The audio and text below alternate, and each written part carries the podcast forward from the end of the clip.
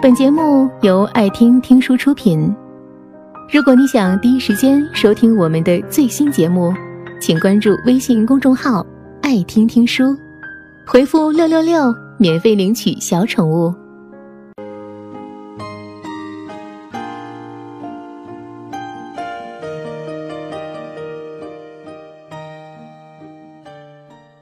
欢乐颂》的第二部自开播以来就引起了广泛的讨论，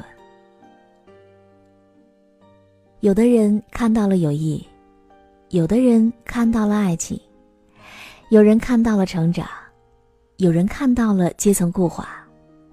更有的人看到了自己生活的影子。编剧就是这样把各种出身、各种阶层的人物安排住进了22楼，使得每个角色的特点在对比之下更凸显、更丰满。剧中最能够让我带入情感的角色就是樊胜美，她是很多出身寒门的年轻人的真实写照，在大城市孤身打拼，受了欺负还要捧着笑脸，在工作上表现努力，在饭桌上拼酒，受了委屈也只能一个人哭着咽下。30岁的困局人生，最具代表性的也是樊胜美。一个人在奋斗，家庭靠不住，工作多年依然一穷二白，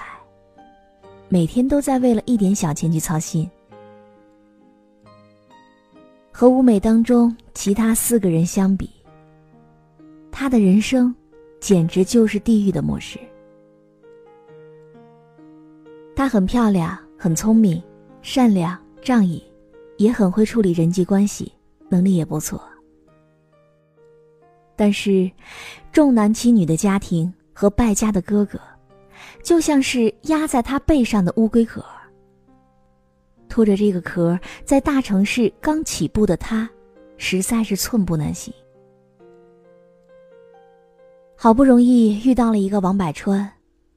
王百川的妈妈就冲出来说，他养不了你的家，我儿子这苦可一辈子都熬不了头的，只要你能放过他，什么都好说。以前我们接受的教育总是告诉我们说，苦难是一笔财富，穷人的孩子早当家，甚至搞道德绑架，搞精神胜利法。虽然我们穷，但是我们有爱，他们富，他们不一定拥有快乐。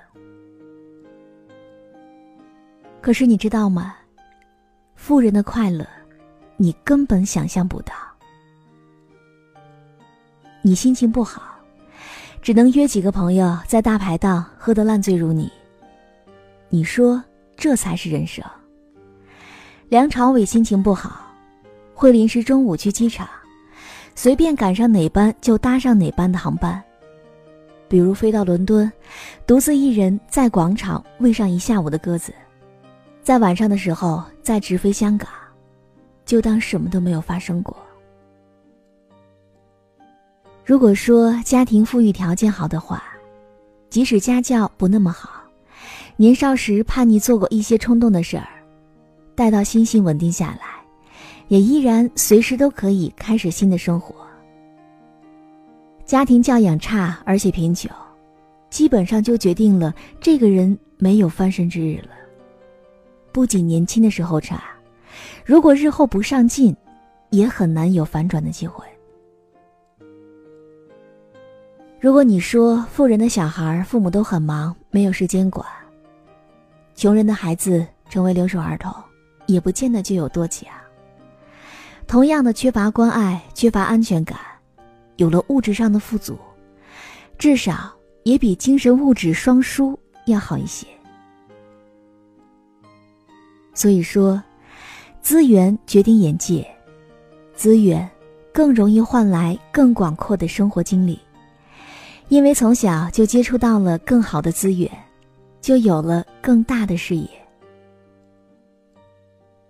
在同样的天赋智力之下，一个人更加容易发挥出自己的才能，获得事业上的成功。因为物质富足，小孩即使早年受到了父母严重的影响，也只需要在某一个静谧的下午小小开悟一下，就弥补了早年父母缺位的漏斗，在后期爆发自己的能量。如果非得说穷养能养出什么优秀的品质，可能就只是他们将更有可能拥有强大的在贫穷之中默默忍受的能力。穷养的孩子会让父母爱孩子的方式受到限制，如果处理不当，孩子感受到的爱会比生长在更好环境里的孩子要少很多，这对美好品质的形成是非常不利的。比如说，你小学的时候喜欢学跳舞，被学校选中参加舞蹈队，因为演出服要花钱，妈妈觉得浪费，所以退出了。你不敢说出真实原因，就说自己怕耽误学习，妈妈也没有说，她还是支持你做其他喜欢做的事儿，比如说书法。初中的时候，英语老师觉得你的英语不错，很有潜质，叫上几个孩子单独培养口语以及其他应试教育以外的能力。老师说要收钱，只是其他家长都觉得老师辛苦了，主动付了学费。妈妈就说家里没有什么钱，就别去了。但是妈妈没有说你英文很棒，她也觉得很让她骄傲。大学的时候，寒暑假、五一、国庆临近的时候，室友的父母都打电话嘱咐他们早点订票，早点回家，而你接到的电话永远都是假期不要回来了，浪费钱。可妈妈也没有说，其实她也是很想你的。也许贫穷并不一定会让父母减少对孩子的爱，但是父母在拒绝孩子合理要求的时候，如果没有肯定他们对的部分，顺便安抚一下他们的情绪，他们幼小的心灵就会像一个沙漏，一次次跌入自卑的沙子。我们不能说穷就是原罪，但是如果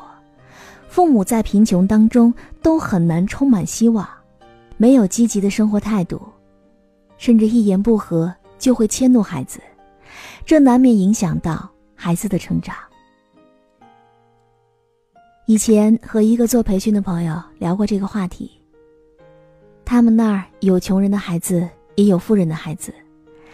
前来培训的都是打算冲刺清华北大10大名校的高三学生。我以为穷人的孩子会更占优势，但他却说学得最认真最好的却是穿着一身耐克新百伦的小孩。老师把任务布置下去，第二天就能收到预期的效果。开家长会的时候，他们的父母拿着笔记本记录每一个要点，结束的时候还能结合自家孩子的情况提出不少针对性的意见。至于家庭条件非常一般甚至贫困的孩子，虽然很刻苦，但是不懂得变通，有些连基本的学习习惯和是非对错都还没有建立起观念。作为一名落后县城的高中数学老师，我时常和同事们一起感慨，以前搞填海战术，落后地区的小孩还是有点竞争力的，而现在开始考能力了，我们的学生就拼不过省市学校的孩子了。在见过一些世面之后，我开始为我们学校的孩子感到悲哀。老师都在教导家庭不错的小孩不要被物质三观影响的时候，却有很多父母在外打工的子弟，从牙缝里攒出钱买来一部智能手机，废寝忘食不舍昼夜地玩起了王者荣耀。关键是他们打起游戏也是废材，连个 MVP 都拿不到。同样是高一高二功课落下的孩子，因为家庭情况的差异，有钱的高三找了6个老师一对一补习，再不济也能读个3本，毕业之后凭着父母的关系再找一份工作。而那些天真的以为大家穿一样的校服就能公平竞争的傻孩子，一旦把功课落下了，就很难再有后话了。心理学上有一个概念叫做过度补偿，人们由于生活当中的早期缺失，有概率会对钱、事业、成功、关爱形成一种执念。于是有人说，真正穷养的女孩子，物质精神双瓶酒，碰巧还有点小漂亮，那就离当小三不远了。听起来像是冒犯，可在现实生活当中，却也不是一个个例。穷养的孩子，一生都在挣扎，只有足够清醒的，才能够活成樊胜美。长相、出生、家境，我们都没有办法选择。我们认清现实，知道和别人无法逾越的差距，并不是为了自怨自艾。当你随时可以放弃并且不觉得坚持是一种责任的时候，你接受了自己哪怕是废物的事实，而生活的一切都成了奖励。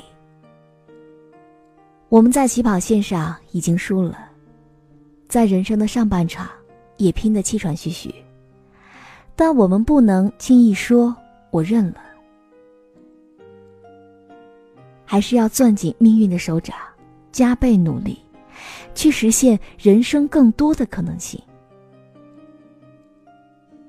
要脱贫，不要夸穷。古往今来的社会，一直都有极少的永不言弃的寒门弟子出人头地，为什么不能算上自己呢？本节目到此就结束了，感谢各位的收听和陪伴。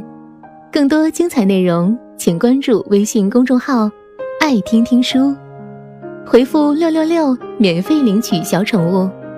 也欢迎你收听今晚的其他栏目，我们明晚见，晚安。